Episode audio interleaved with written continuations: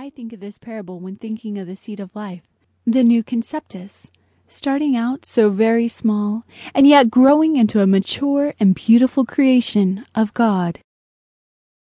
Life in utero and all my days.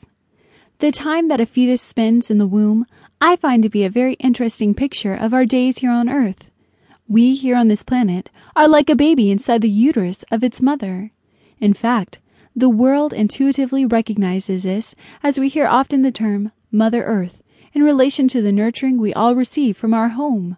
First of all, in utero, it's dark. I mean, it's very dark. It's a place devoid of light. So too is our world. The Bible states in Genesis, and the earth was without form, and void and darkness was over the face of the deep. Genesis 1 2. We here on earth grope around in darkness as the Bible illustrates in picture after picture. We see Jesus leaving heaven, where he was in the presence of the Father of lights, in order to come to the dark earth and be the light of man. John 1 9. We also note in Genesis 37, Joseph, who is a wonderful picture in the Old Testament of Jesus, leaving his father in Hebron. Hebron means fellowship, to bring bread, the word of God, to his brothers he found his brothers in Dothan, which means double sickness or double darkness. Do you see this marvelous type? Jesus left the place of fellowship with his Father to bring the light of God's Word to mankind. Yes, the womb is a dark place, but consider how the fetus perceives his environment. He has never been in the light and thus has no real concept of what he is missing. He thinks the darkness is just fine. He has no thought or understanding of things we experience in our world. He does not comprehend mathematics, history, or language. Computer technology, aviation, love, and war are not a concern or an interest.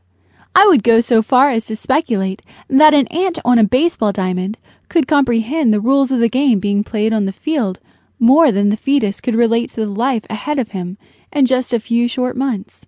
Hopefully, now you are beginning to understand what is in store for us when we are born out of this dark world and into the light. The fetus feels as if he has everything he needs. The placenta delivers oxygen, that essential element necessary for survival. So too the Lord has sent the Comforter, the Holy Spirit. In English, our word inspired is derived from the phrase inspirit, which in Greek literally means God breathed. Truly, God has given us the air we breathe, which is the Holy Spirit. It is also interesting to consider what happens when the fetus is deprived of oxygen, and likewise to reflect upon what happens to a man or a woman deprived of the spirit. The fetus will switch to anaerobic metabolism. That is, he will use another very weak pathway to generate energy for his body to function. This type of metabolism will only maintain the fetus for a short time. Then fetal distress will set in, and ultimately, death will occur.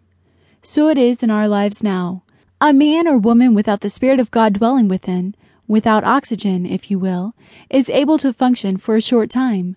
For indeed, a lifetime is but a moment when compared to eternity. But ultimately, life without the Spirit will lead to distress, and finally to death. Life with the Spirit will lead to peace and to life eternal. The developing fetus also receives nutrition from the placenta in the form of amino acids. These are the building blocks of proteins that are needed for life to continue. Likewise, the Word of God is our food as we develop here in utero. Jeremiah states, Thy words were found, and I did eat them, and thy word was to me the joy and rejoicing of mine heart. Jeremiah 15:16. Peter tells us, Desire the sincere milk of the word, that ye may grow thereby. 1 Peter 2 2a.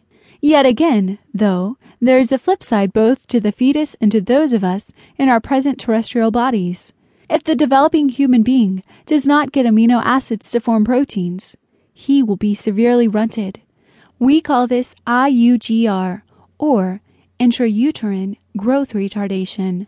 That fetus may be getting oxygen and thus survive, but will be limited after birth by the lack of complete development during his time in utero.